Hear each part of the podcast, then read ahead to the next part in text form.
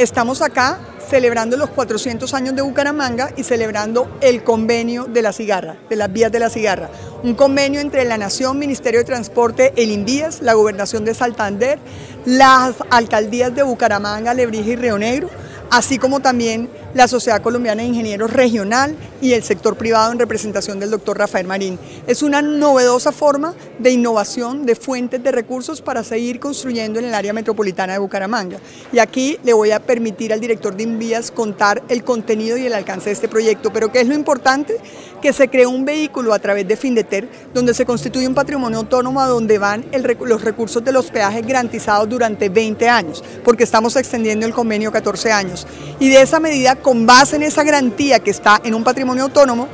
Findeter puede prestar de su propio patrimonio o buscar crédito del sector financiero porque está garantizado en los ingresos de esas, de alguna manera, peajes futuros. Es la manera de traer a valor presente los recursos y poder hacer todas las obras en cuatro años. Es una forma de innovación en las nuevas fuentes de financiación de la infraestructura donde estamos todos los actores trabajando para sacar adelante una mejor conectividad a nivel del área metropolitana de, de Bucaramanga y las ciudades alrededor.